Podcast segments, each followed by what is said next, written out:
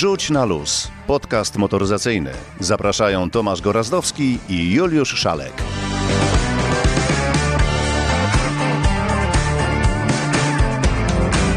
Dzień dobry, dobry wieczór w końcu, nie wiadomo kiedy to pójdzie. Juliusz Szalek. I Tomasz Gorazdowski w kolejnym odcinku Wrzuć na luz. Drogi przyjacielu, o czym dziś? Wiem, że dzisiaj będzie sporo o super samochodach. Ale nie tylko o super samochodach, bo dzisiaj będą też trudne tematy. Takie tematy, o których rzadko się mówi, bo wiążą się z cierpieniem i wiążą się z pieniędzmi. Zastanowimy się, czy ubezpieczenie OC podrożeje i dlaczego może podrożeć. Mm, zastanowimy się także, dlaczego Bugatti stało się chorwackie. No, otóż mówię, nawiązywałem do super samochodów i zaczynamy. Ale nie tylko o Bugatti dzisiaj będzie, ale będzie również o takim dziwnym samochodzie, który wyprodukowało Peugeot, który ma wygrać, chociaż wszystko wskazuje na to, że wygrać nie powinien. Nie powinien wygrać, no bo w głowie się nie mieści, żeby mógł kręcić dobre czasy na torach wyścigowych samochód pozbawiony skrzydła z tyłu, a wiadomo, skrzydło odpowiada za docisk, więc zastanowimy się, czy taki samochód ma szansę w 24-godzinnym wyścigu Le Mans. Audi, ale nie Audi. To też szybki i ciekawy samochód ze specjalną, ze specjalnym pomysłem na jego, na jego powstanie. Audi, które nie jest Audi, bo powstało przez, y, żeby było śmieszniej, projektanta y, grupy Volkswagena. Y, facet po prostu zakochany w Audi Sport Quattro, takim naprawdę legendarnym samochodzie, który spopularyzował napęd na cztery koła w samochodach, no nie tylko w zasadzie rajdowych, ale także cywilnych roztoczył przed nami wizję nowego wcielenia Audi Sport Quattro. Samochód nazywa się E-Legend EL1. No i Powtórz? E-Legend EL1. I zastanowimy się, y, czy Audi już żałuje, że to nie Audi, mogłoby być Audi, ale nie jest Audi. No, ale skoro mówimy o niemieckiej motoryzacji, to wspomnimy o samochodzie bliższym troszeczkę nam wszystkim, bo nie aż tak odjechanym, aczkolwiek odjechanym wystarczająco. O BMW. BMW 2 Coupe, żadnych hybryd, żadnych elektryków, cztery cylindry, diesel, benzyna, ach i wersja M. Napęd na, napęd na tył, ewentualnie napęd na cztery koła, jeżeli, jeżeli jest taka potrzeba. No samochód, który, no, który tak jak powiedziałem, bliższy jest nam wszystkim niż te wydumane y, konstrukcje za miliony dolarów. Ale będzie też o takiej zupełnie normalnej sprzedaży, bo mamy nowego medalistę. Hurra! Mamy nowego medalistę, hu, hu, hurra, odpalają pewnie e, szampana już w niejednym salonie. Otóż Kia wdarła się na podium, na trzecie miejsce. Ranking do tej pory był dość niezmienny. Tam Toyota, Skoda, Skoda, Toyota, Dokładnie. Toyota, Skoda. I gdzieś tam Volkswagen właśnie był jako trzeci. E, w ostatnim miesiącu Kia wyprzedziła Volkswagena i wpadła na najniższy stopień podium. Brawo. Dobre samochody, fajne samochody, samochody dla ludzi, w związku z tym nie dziwi nas e, taki ruch na rynku. No to zaczynamy. Co ciekawego w świecie moto? To może najpierw od tego Bugatti. Pięknego samochodu z piękną historią, a tutaj nagle 33-letni, 35-letni Chorwat? 33, tak, 33-letni Chorwat, który e, jak tutaj media się zaczęły rozpisywać, mm, e, urodził się w wiosce, do której nawet droga asfaltowa nie dochodziła i on, słuchaj, trzęsie tak naprawdę całą elektromobilnością na całym świecie. Wszyscy kupują u niego. A zajmuje się tym, zdaje się, dopiero od 11 lat. Zajmuje się tym wcale nie tak długo, ale te losy tej, tej firmy m, mm, naprawdę są no, niesamowite, można by powiedzieć, jak na dzisiejsze czasy, bo otóż y, młody Chorwat y, sam postanowił przekształcić swoje BMW w samochód elektryczny y, do takiej jazdy, no można by powiedzieć jak u nas Kajotesy. No i zaczął odnosić tam sukcesy. No i oczywiście oprócz tego, że y, miał niezły pomysł na ten samochód elektryczny własnej konstrukcji, y, ten samochód świetnie się spisywał, no i gdzieś tam został dostrzeżony. Przypłynęły do niego jakieś pieniądze mm, i to spowodowało, że mógł zbudować już tak naprawdę samochód elektryczny, super samochód elektryczny z krwi i kości i tak naprawdę pewnie firma Rimac skończyłaby jak wiele innych e, firm, które budują pojedyncze egzemplarze samochodów elektrycznych, ale jeszcze pamiętasz czasy prawdziwego Top Gear i wtedy Richard Hammond wziął taki samochód do testów, do e, jednego z odcinków Top Geara i go rozbił.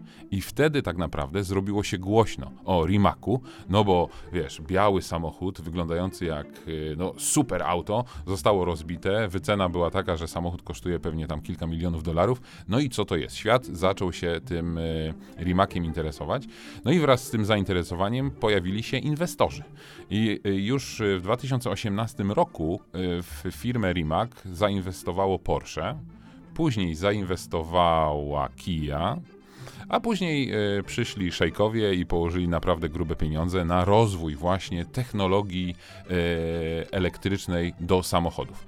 I tak to się stało, że Rimac zaczął produkować komponenty, dosto, e, jakby dostarczać rozwiązań dla całej elektromobilności wszystkich światowych producentów. No i trudno się dziwić, że y, wiele firm y, najpierw zaczęło patrzeć na Rimaka jak na konkurencję, a później zaczęli patrzeć jak na potencjalnego y, w zasadzie inwestora, który mógłby przyczynić się do tego, że te znane marki mogłyby tą elektromobilność wnieść tam gdzieś na zupełnie inny poziom.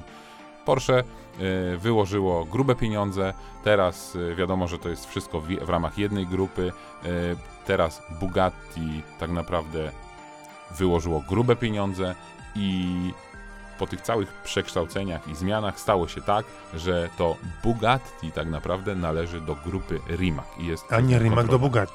A nie Rimac do Bugatti, tak jest. No czyli zmysł nie tylko y, konstrukcyjny, ale również i organizacyjny i wie, zdaje się, pan Chorwat, jak, z kim i na jakich warunkach negocjować. Zdecydowanie myślę, że wie jak to robić, y, a tak naprawdę jak kupujemy samochód elektryczny jest duże prawdopodobieństwo, że coś tam z chorwackiej firmy jest w tym samochodzie zamontowane.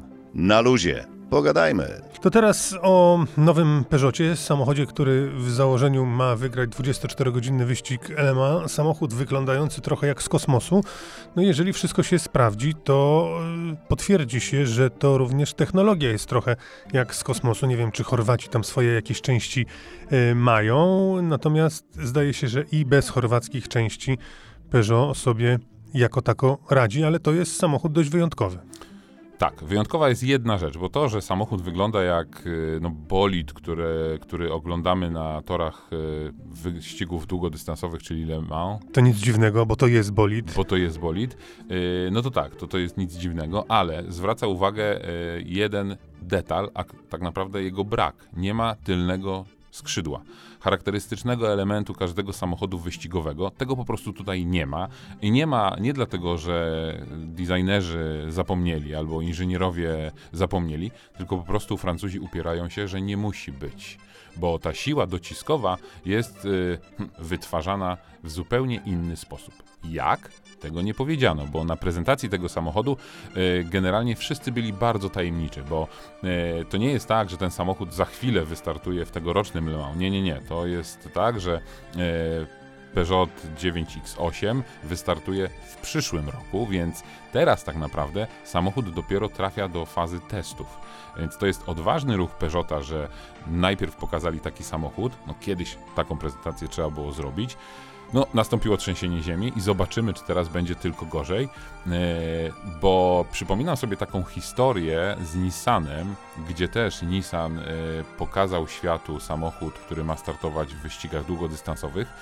E, opowiadano o technologii, opowiadano o tym, że ten samochód naprawdę może czynić cuda, no i niestety okazało się, że to była wielka klapa, mam nadzieję, że Peugeot nie pójdzie drogą Nissana, a pójdzie drogą swoich poprzedników, czyli samochodów, które w Le Mans naprawdę wygrywały, bo, bo Peugeot ma tutaj naprawdę mm, całkiem pokaźny dorobek.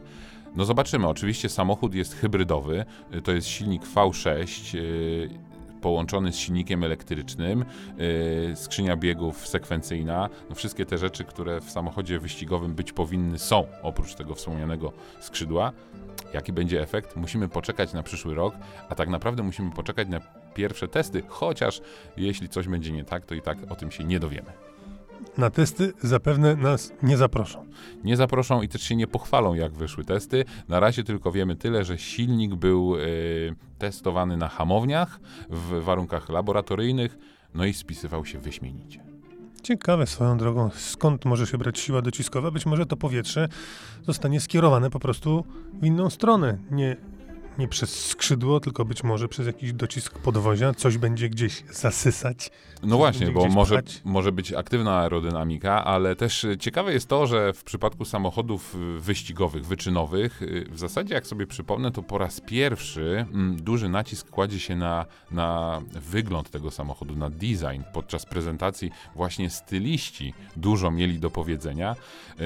No i faktycznie jak patrzymy na ten samochód, to są tam takie detale, których no wcześniej w samochodach wyścigowych nie było. Na przykład y, tylne światła, y, no to oprócz tego, że są charakterystyczne dla Peugeota, takie jakby ślady po pazurach, y, lwa, no to, to są takie elementy bardzo delikatne I, i, w zasadzie można sobie zadać pytanie, że no przecież na torach ciągle dochodzi do kontaktu i to jest pierwsza rzecz, która zaraz w tym samochodzie odpadnie.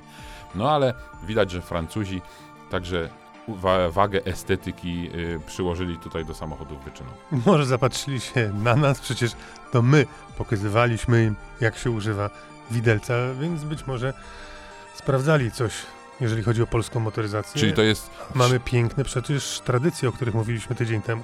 Tak, ale to jest przecież, widzisz, nie y, pazury, ślady pazurów lwa, tylko widelca. ślady widelca. No właśnie. Na luzie. Pogadajmy. Przechodzimy teraz do Audi i o nowym samochodzie Audi, nie Audi, wspomniałeś już na początku, ale o co tak na dobrą sprawę chodzi? No co dziwnego w tym, że Audi Quattro no, zostało trochę uwspółcześnione? Na początek y, taki, takie szybkie przypomnienie. przypomnienie. No, o co chodzi z tym Audi Quattro, Audi Sport Quattro? To jest samochód, który powstał tak naprawdę... Mm, z połączenia Audi 200, jeśli dobrze pamiętam, i Volkswagena wojskowego, z którego wyciągnięto napęd na cztery koła. No i y, wtedy y, sam szef y, grupy Volkswagena, sam szef Audi, powiedział, że no, trzeba zrobić taki samochód, który faktycznie będzie miał napęd na cztery koła, bo podczas testów okazało się, że taki samochód terenowy z napędem na cztery koła znacznie lepiej radzi sobie niż yy, bardzo wygodna i komfortowa limuzyna. No i tak właśnie wzięto w zasadzie samochód, który był yy, pod ręką, czyli model 80 i wsadzono do niego silnik z Audi, a napęd z tego Volkswagena. I, yy, I tak powstał samochód, który okazało się, że naprawdę świetnie sobie radził w trudnych warunkach, czy to w piachu, czy to na śniegu, wszędzie tam, gdzie samochody normalnie yy, takie drogowe, yy, napędzane na jedną oś stawały, to Audi przejeżdżało.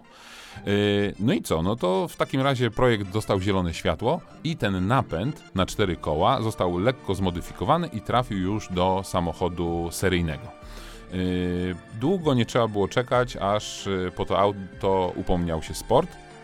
No i tak powstał właśnie Audi Quattro Sport, Y, samochód, który jak pojawił się już w specyfikacji grupy B, y, no to naprawdę zawładnął y, odcinkami specjalnymi różnych OS-ów i tam to też nie jest tak, że Audi było pierwsze i jedyne z napędem na cztery koła, nie, bo choćby Subaru tak samo miało samochód z napędem na cztery koła, ale jednak tutaj to wszystko świetnie grało i w debiutanckim przejeździe, w mało liczącym się rajdzie ten samochód od razu wygrał, a jak trafił do WRC, no to też y, święcił triumfy.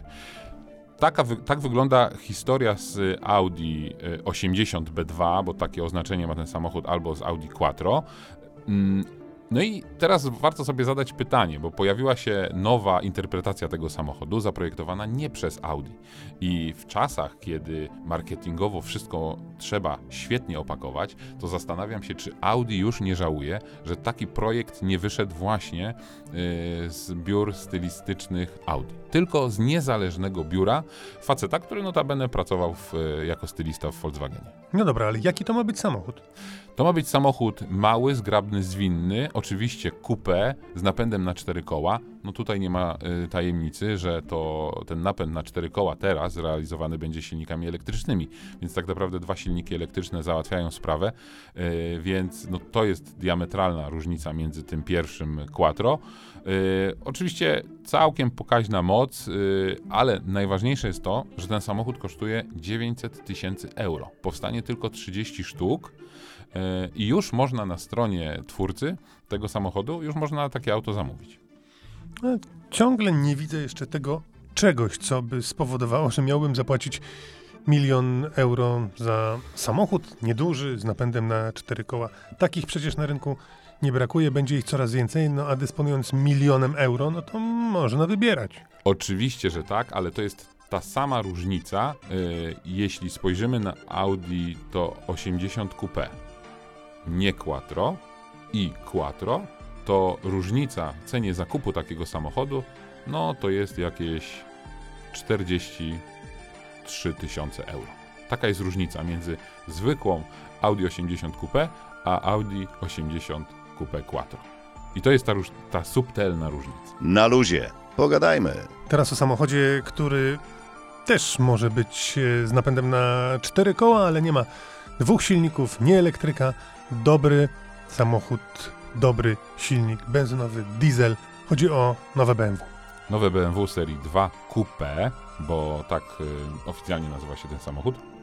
Powiem Ci szczerze, że trochę już zaczynam się gubić. Zawsze się śmiejemy z Mercedesa, że tam ma tyle modeli, że można się pogubić. Tak w BMW też zaczynam trochę się gubić. Mam nadzieję, że nasi słuchacze nie i bardziej śledzą, co się dzieje w BMW. Ale czego tu nie rozumiesz? BMW 2, czyli nie takie małe jak jedynka i nie takie jak trójka. I kupę to też rozumiesz. Takie, Takie jak to Audi. no właśnie. No właśnie, ale... Z czym masz problem? Y, Z tym, że te wszystkie samochody z przodu wyglądają bardzo podobnie i odróżnić dwójkę od trójki, dwójkę coupé od trójki albo... Dlatego trzeba podchodzić od tyłu. To, nie jest koniec, że cię kopnie. To jest zawsze dobra rada. Y, Faktycznie, no ten samochód wygląda jak taki bardzo napompowany mm, y, samochód, y, no można by powiedzieć, że nawet z rodziny M, y, ale pod maską nie znajdziemy żadnych hybryd, żadnych wersji elektrycznych i to na pewno ucieszy wiele osób. Czy to jest takie pożegnanie z spalinową motoryzacją? No na to jeszcze trochę za wcześnie pewnie w BMW, mm, ale, ale samochód naprawdę fajnie wygląda. Bardzo długa maska, patrząc na sylwetkę z boku tego samochodu, bardzo długa ta maska, kabina nieco cofnięta właśnie e, w stronę tylnej osi, krótki zadarty e, bagażnik, no i takie mocno napompowane nadkola. To jest coś, co musi po prostu pomieścić e, olbrzymie koła, no i generalnie sprawić, że ten samochód będzie przyklejony do drogi, bo pod maską, tak jak powiedziałeś, y, no faktycznie same silniki benzynowe, dwulitrowe, czterocylindrowe, ale uwaga, jest też R6 y, o pojemności 3 litrów, y, która ma moc 374 konie i 500 Nm. No ale także będzie R4 silnik diesla, no i to są silniki nie już tak mocne, 190 koni, więc w zasadzie normalna jazda. Hm, Wszystko oczywiście za najmniej 180 czy 200 tysięcy złotych. Mówiłeś o tym, że musi pomieścić e, wielkie koła, bo samochód ma być przyklejony. Czy jest skrzydło? Yy, nie ma skrzydła. Czyli widzisz, można sobie jest poradzić. bardzo delikatna taka lotka, ale nie mówimy o samochodach drogowych. W samochodach drogowych te skrzydła to jest to tak naprawdę Widziałeś Trabanta przed podjazdem? mm, widziałem i to jest fabryczne skrzy- skrzydło. Jest skrzydło, jest lotka. Za- ale myślę, wiesz co, a propos skrzydła, to jeszcze myślę, Podobno że... to jest od Poloneza skrzydło. A, to tutaj trzeba jakiegoś fachowca od Poloneza, zaraz by ci powiedział. Warto, a ja- jak mówimy o skrzydle i sile dociskowej, warto powiedzieć y, o jednej rzeczy, bo jest taki sezon urlopowy. mm, Do y, Stuttgartu nie jest daleko, tam jest muzeum, y, muzeum Porsche. Można zobaczyć samochód, też wyścigowy, który zamontowany jest tak jakby przyczepiony do sufitu. E, Ta prezentacja ma pokazać tylko tyle, że przy prędkości już teraz nie pamiętam, ale ponad 200 chyba 70 km na godzinę ten samochód fizycznie jest w stanie jechać po suficie. Gdyby osiągnął taką prędkość, siła docisku jest tak duża, że ten samochód nie spadnie. On mógłby jechać odwrócony e, dołem do góry, górą do dołu. Mm, Mimo wszystko nie chciałbym być kierowcą oblatywaczem pierwszego samochodu, który będzie jeździł do góry nogami. Kierowcą oblatywaczem być każdego Porsche mógłbym być. No, jeżeli by nie spadł, to wszystko fajnie. Wrzuć na luz, wyluzuj. Kia wskoczyła na podium. Bardzo się cieszymy. Na pierwszym miejscu teraz co? Toyota czy Skoda? Skoda Toyota. czy Toyota? Toyota. Toyota od dłuższego czasu już Toyota na pierwszym miejscu i obojętnie jakbyśmy to nie liczyli, czy przez cały rok, czyli do czerwca, czy miesiąc do miesiąca, generalnie Toyota jest naprawdę na linii wznoszącej. Skoda musiała uznać wyższość e, japońskiego producenta. E, oczywiście jak e, Toyota, no to Yaris, Corolla pierwsza, później Yaris. Yaris Cross, o którym mówiliśmy tydzień temu? On dopiero Na- wejdzie. No właśnie, na pewno podbije te statystyki. Yy, Skoda Octavia, Skoda Octavia, ale też Skoda Fabia. Za chwilę nowa Fabia. Za chwilę nowa Fabia i myślę, że w Skodzie mm, tutaj liczą na tą nową Fabię. Tylko też y, nieraz rozmawiając o, mm, o tych wynikach sprzedaży, my, my tak naprawdę, my dziennikarze się tym pasjonujemy, no bo chyba nikt, kto chce kupić samochód, nie idzie mm, tym śladem i mówi, o Corolla tutaj jest na pierwszym miejscu, to ja kupię sobie Corollę. No tak, bo kogo, kto kupuje nowy samochód, interesuje, czy więcej sprzedała Skoda, czy Toyota, czy może Kia. No kogo to obchodzi? To No, tylko nas, tylko nas, to. y, osób, y, które jakby analizują to i przyglądają się. i księgowych w Skodzie. No Toyocie. właśnie, ale o tym, o tym chciałem powiedzieć, bo mm, nieraz już zauważyłem, że przedstawiciele tych marek, które oczywiście, no bo to jest przyjemne bić się na to, kto sprzedał więcej tych samochodów, zaczęli od jakiegoś czasu zwracać uwagę mm, na to, ile tak naprawdę zarabiają na danym samochodzie. Czyli to jest y, ten element, który jest ważny w samochodach klasy premium. I tutaj w samochodach takich normalnych też to zaczyna być istotne. Ale powiedzmy sobie, że do samochodu takiego nie z marki i nie spółki premium też nie dokładają, tyle że mniej zarabiają. W związku z tym, jeżeli sprzedajesz ich więcej, no to zarabiasz, nikt nie powiedział, że mniej, tylko mniejszymi porcjami. Tak, ale czasami zdarza się taka sytuacja, żeby trochę podciągnąć sprzedaż, to tą marżę ustawiasz naprawdę bardzo nisko i może to jest jakiś zysk, ale generalnie dla fabryki samochodów, czyli dla producenta tego samo, tych samochodów, to ten zysk jest jakby nieopłacalny, bo, mm, no bo on bo on naprawdę, tak naprawdę to nie jest zysk, tylko to jest takie utrzymywanie tej sprzedaży. Więc jakby tutaj chodzi o to, żeby sprzedawać jak najwięcej samochodów, tych, które generalnie generują największy, No, największy to zysk. Prosta sprawa, prawda? Oczywiście. I właśnie dlatego na przykład, y, jeśli dobrze pamiętam, po tej pandemii całej, która cały czas jest, ale generalnie po tym półtora roku pandemii, wielu producentów y, tych, tych y, gigantów y, światowych zaczęło się zastanawiać, z których modeli zrezygnować, na których najmniej się zarabia. No bo wiadomo, że to zajmuje miejsce w, w fabrykach, zajmuje miejsce na placach i tak dalej, i tak dalej, więc można po prostu więcej zarabiać na innych modelach, rezygnując z tych w sumie wydawałoby się popularnych, takich wolumenowych, jak to mówimy. Może ciebie należałoby polecić do pana Toyody, gdzieś tam w centrali w Tokio, żebyś przekazał i przetłumaczył im, co i jak należy sprzedawać, co? Nie wiem, ale z panem Toyodą chętnie bym porozmawiał kiedyś. Takiego, tak, tego pana spotkałem, ale mm, y, zawsze mam w głowie taką jedną śmieszną historię, którą opowiadała mi. Y, opowiadał mi jeden z dealerów. Pojechał tutaj, dealer w Polsce, pojechał do Japonii. mm, No i wiadomo, my mamy takie oczekiwania, że zawsze się dziwimy, jak wchodzi nowy model do sprzedaży, to mówimy, a tutaj nie ma czegoś, a tu przydałby się jakiś pstryczek, a tutaj nie ma tej funkcji. A dlaczego oni zrobili tak, a nie inaczej? No i z tymi swoimi żalami wybrała się ta osoba do, właśnie do fabryki. Yy, No i generalnie w tą stronę zaczyna tam tłumaczyć komuś w tej fabryce i ten pan, taki, no można powiedzieć księgowy, wziął swój kajet, otworzył stronę i mówi Polska, Polska, Polska. Powiedz mi, moja droga, ile wy tam sprzedajecie tych samochodów? No to ona mówi tam 5 tysięcy y, rocznie, no bo to kiedyś było jeszcze inaczej. Ona mówi 5 tysięcy rocznie. Nie, nie, to nam się nie opłaca nic tutaj zrobić. Ale jakbyście sprzedawali pięć- 50 tysięcy, to możemy pomyśleć. No Więc to jest ten efekt skali. Jeśli mamy coś zmienić w samochodzie, to gdzieś to nawet wyliczono, że najdrobniejsza zmiana jakiegokolwiek elementu w samochodzie to jest średnio licząc milion euro. No to ten koszt musi się zwrócić przy sprzedaży iluś tam sztuk, nie? Niemożliwe opowiadać tam jakiś dyrdy mały. Milion euro za pstryczek? A jak? No ale to musisz wdrożyć do produkcji. Musisz zaplanować jego produkcję, znaleźć poddostawcę, opracować, zaprojektować, a później jeszcze dowieść. W kij zapewne też pstryczek elektryczek kosztuje milion, no bo jeżeli ma kosztować milion, to pewnie kosztuje wszędzie.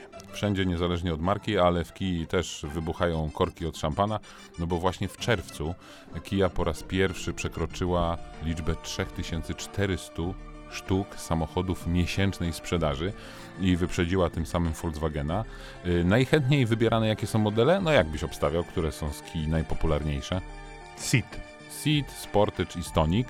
Mm, I to doprowadziło Kiję do udziału w rynku na poziomie 6% i 6,5% tak naprawdę.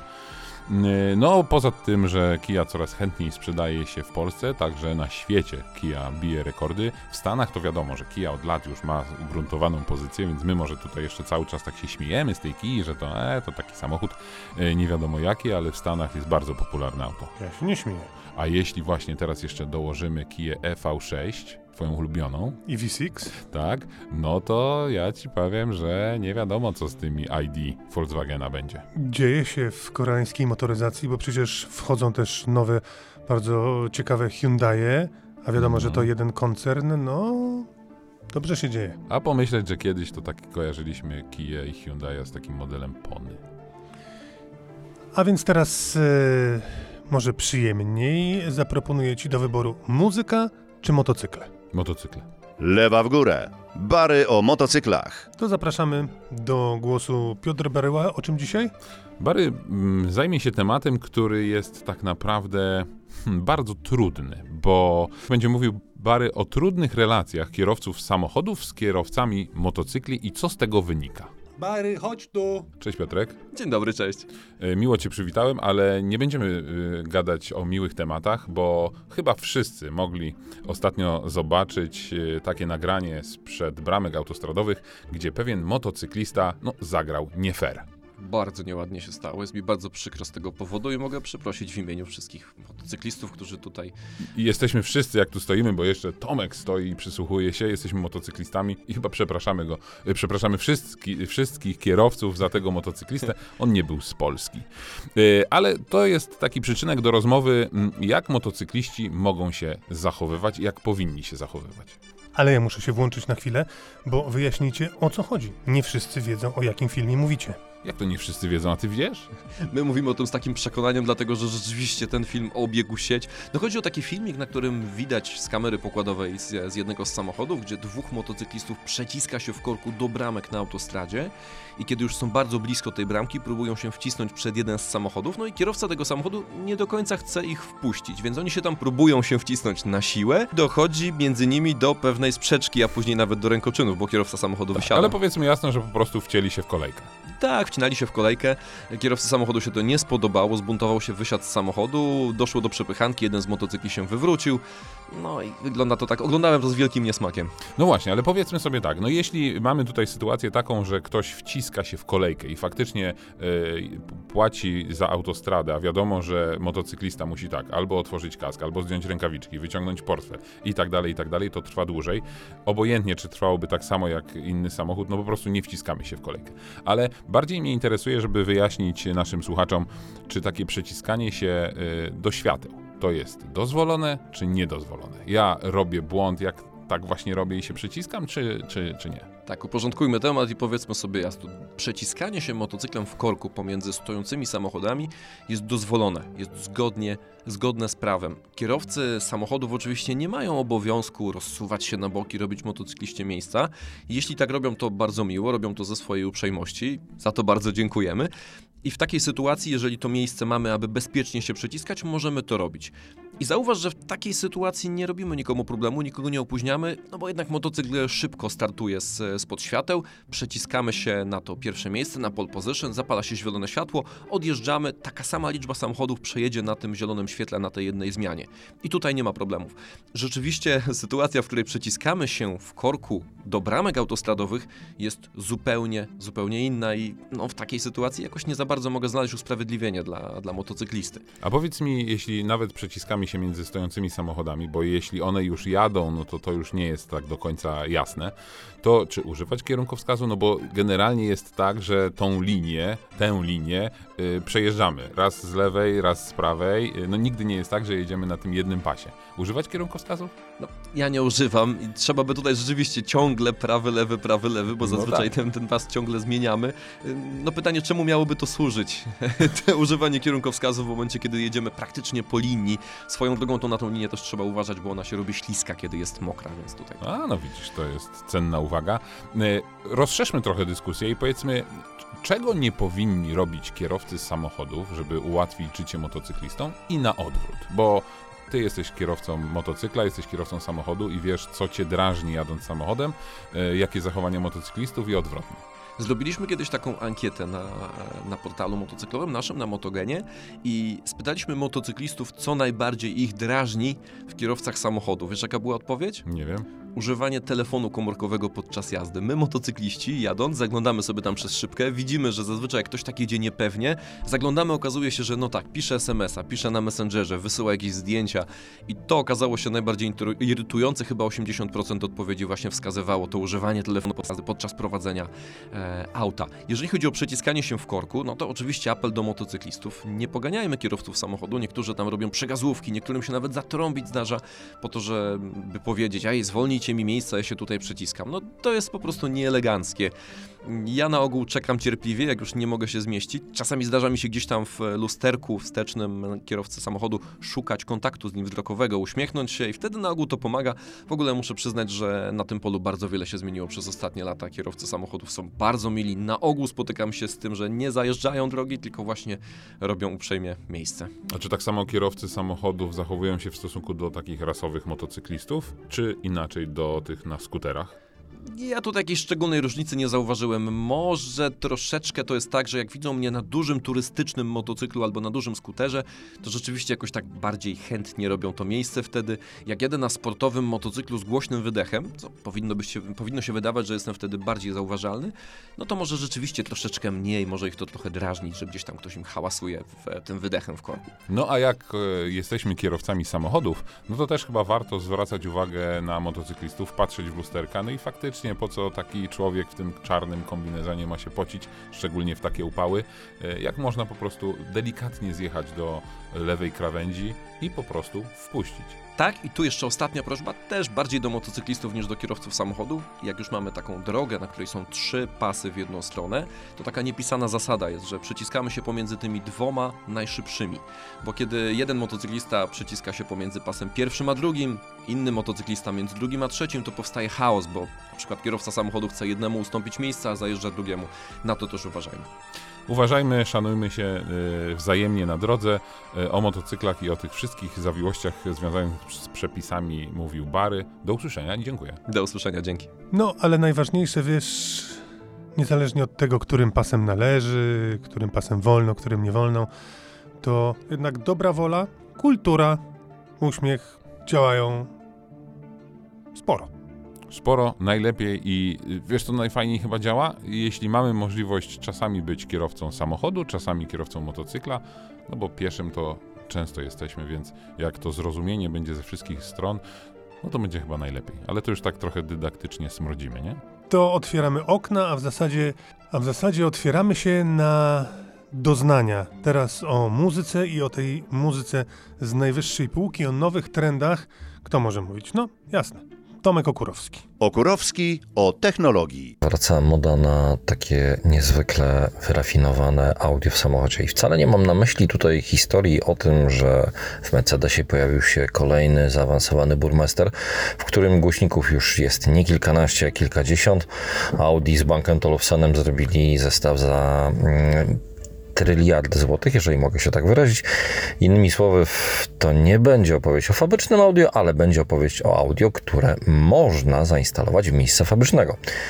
Po wielu, ale to naprawdę wielu latach wracają na rynek e, zestawy, tak zwane zestawy aftermarketowe, jak to niektórzy sprzedawcy e, określają, czyli innymi słowy takie zestawy sprzętu samochodowego, które możemy kupić w tradycyjnych sklepach z, z elektroniką do samochodu i po prostu zainstalować sobie, uwaga, no praktycznie niemal w dowolnym samochodzie. Pierwszy krok zrobiło Sony, stworzyło, skrzesiło już niemal zapomnianą linię głośników samochodowych Mobile ES. Tuż po nim pojawił się nie kto inny jak Alpine, czyli właściwie jedna z najlepszych firm na rynku car audio powrócili na rynek e, z równie ciekawym zestawem. To model o dość długiej nazwie F krzyżyk 1 status.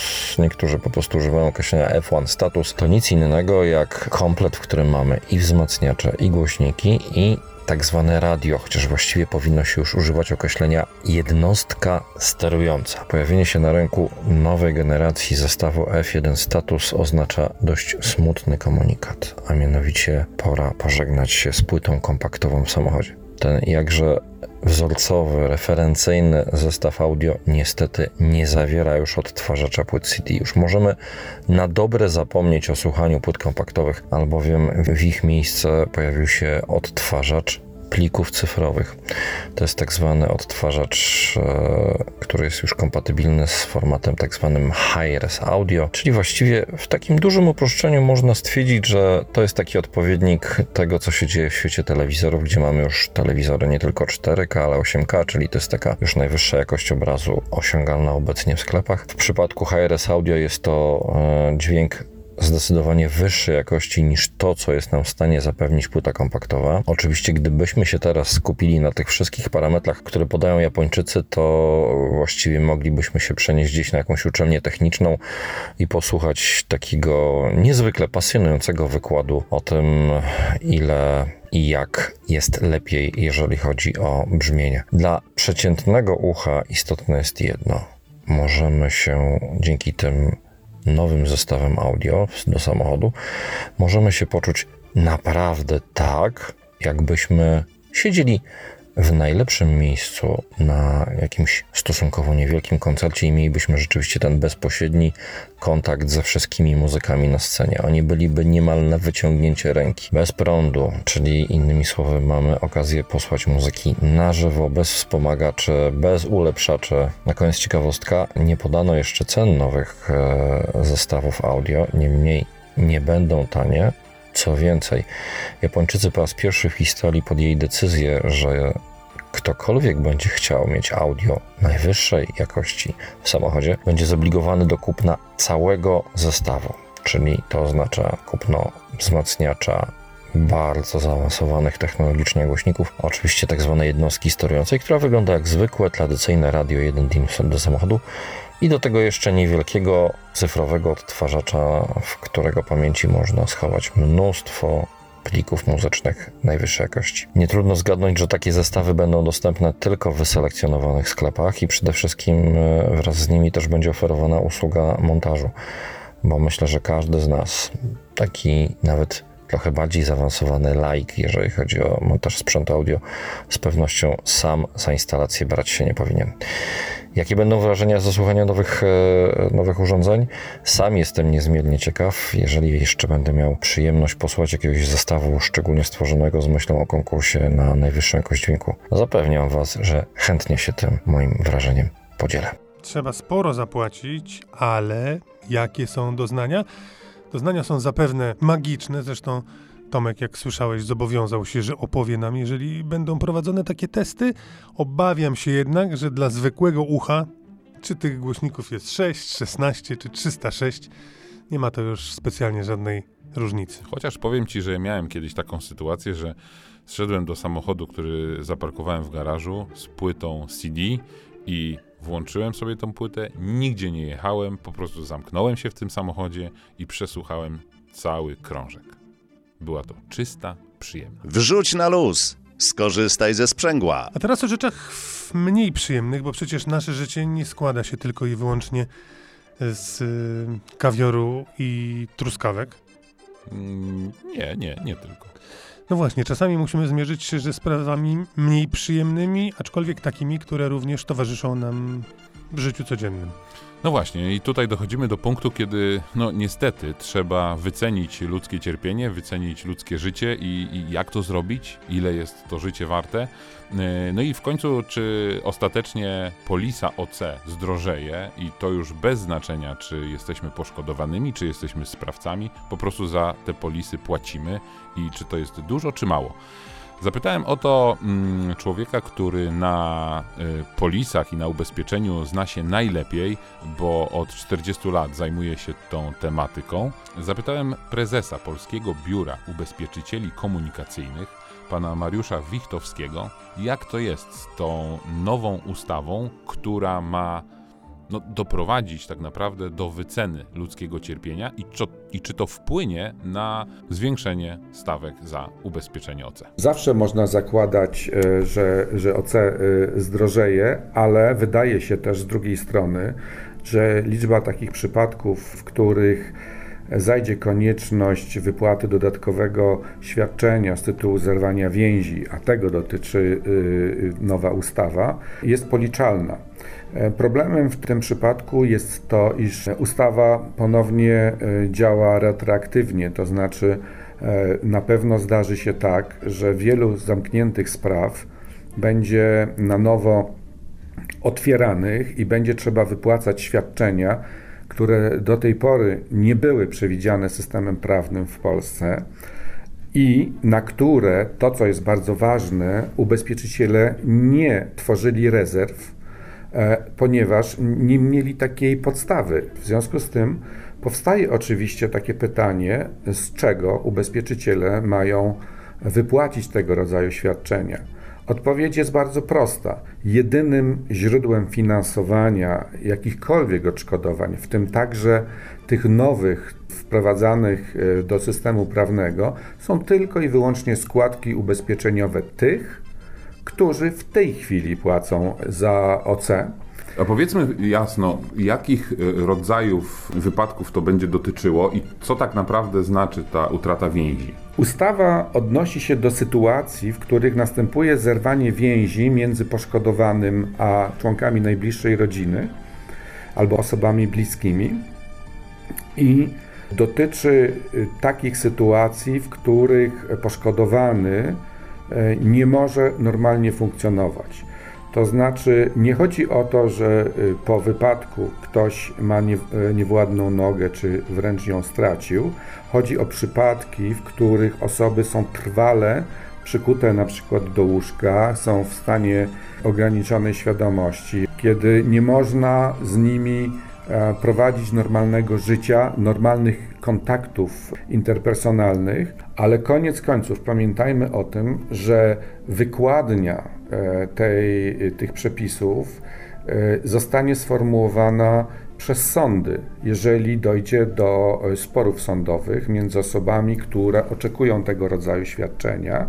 Bardzo ważną rzeczą jest, żeby uniknąć nieporozumienia. To nie jest świadczenie na rzecz tej osoby, która uległa wypadkowi i która znajduje się w takim stanie utrudniającym kontakt, ale to jest świadczenie na rzecz osób bliskich, które ten kontakt z nią straciły. I wejdę w słowo, to też nie jest y, świadczenie, które ma ułatwić opiekę nad tą nie, osobą. Nie.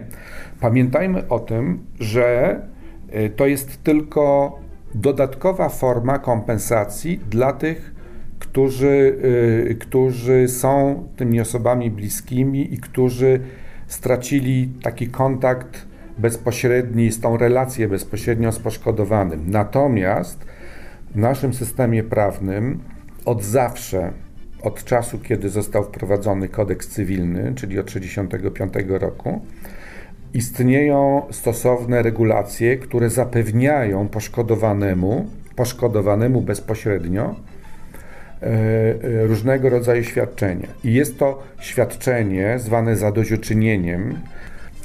To, co zostało w tej chwili przyjęte przez nasz e, Sejm i Senat, jest rozwiązaniem nowym, którego do tej pory w systemie prawnym nie było. A ilu wypadków to dotyczy? Jaka to jest skala? Pytanie sprowadza się raczej do tego, nie ile było wypadków, tylko ile roszczeń z tego tytułu wpłynie do zakładów ubezpieczeń. Otóż powinniśmy mieć świadomość, że to nie jest tak, jak w przypadku świadczeń na rzecz poszkodowanego. On jest jeden. W tym konkretnym przypadku nie wiemy, i nawet pomysłodawcy nie wiedzieli i nie wiedzą, bo skąd, ile takich roszczeń wpłynie. Pamiętajmy, że każdy z nas, albo inaczej, większość z nas ma swoje rodziny, ma osoby bliskie.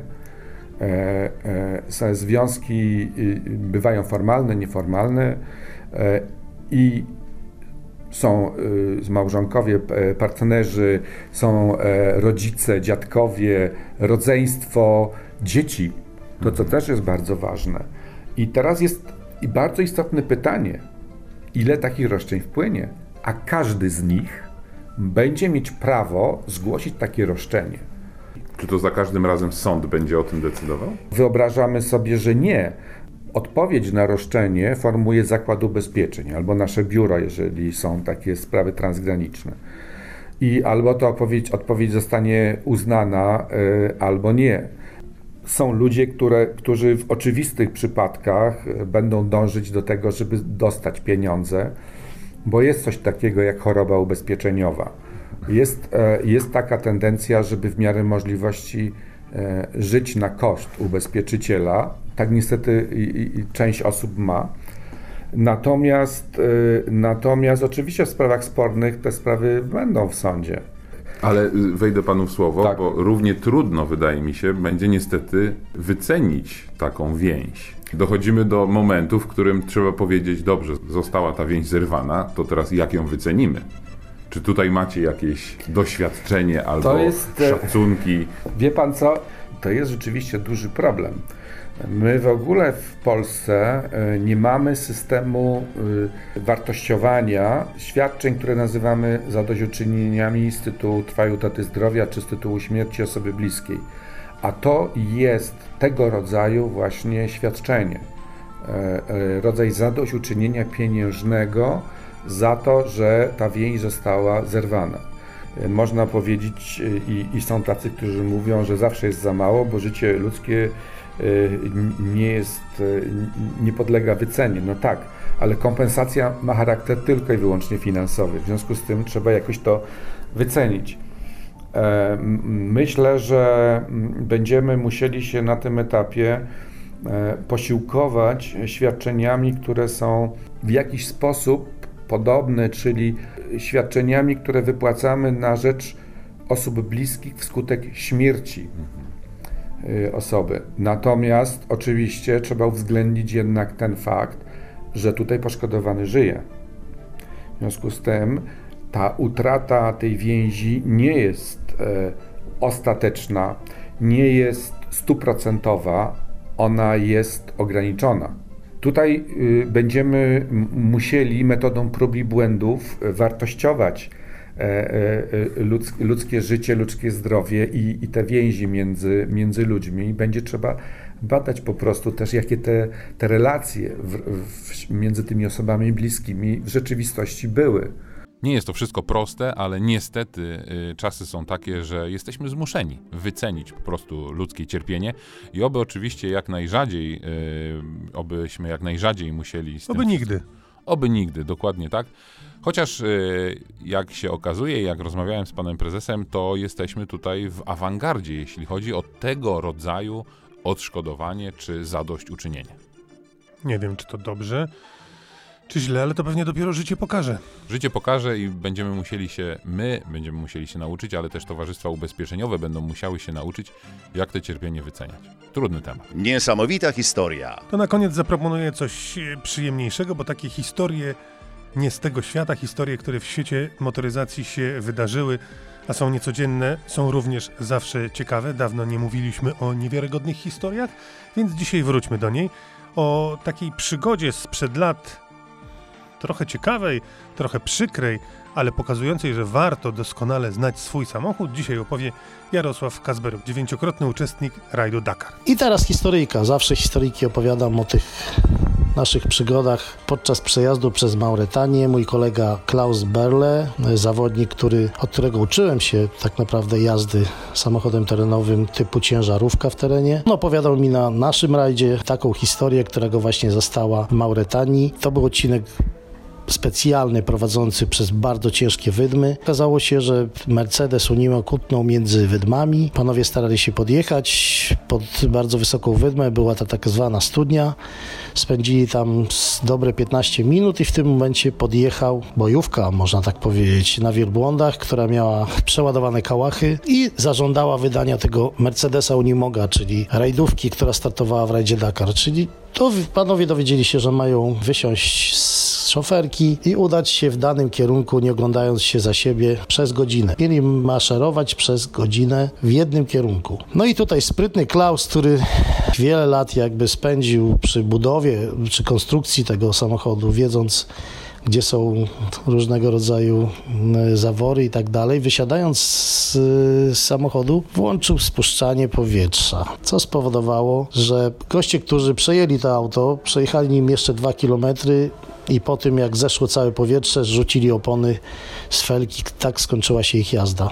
No, chłopaki, wiedząc, że coś takiego może nastąpić, przeszli kawałeczek, poczekali na wydmach i za jakiś czas wrócili po śladach tropem tego samochodu, doszli do swojego auta, a oczywiście już rajd się dla nich zakończył, ale po kilku tam, powiedzmy, po kilkunastu godzinach napraw mogli z tego miejsca odjechać i odzyskali też samochód.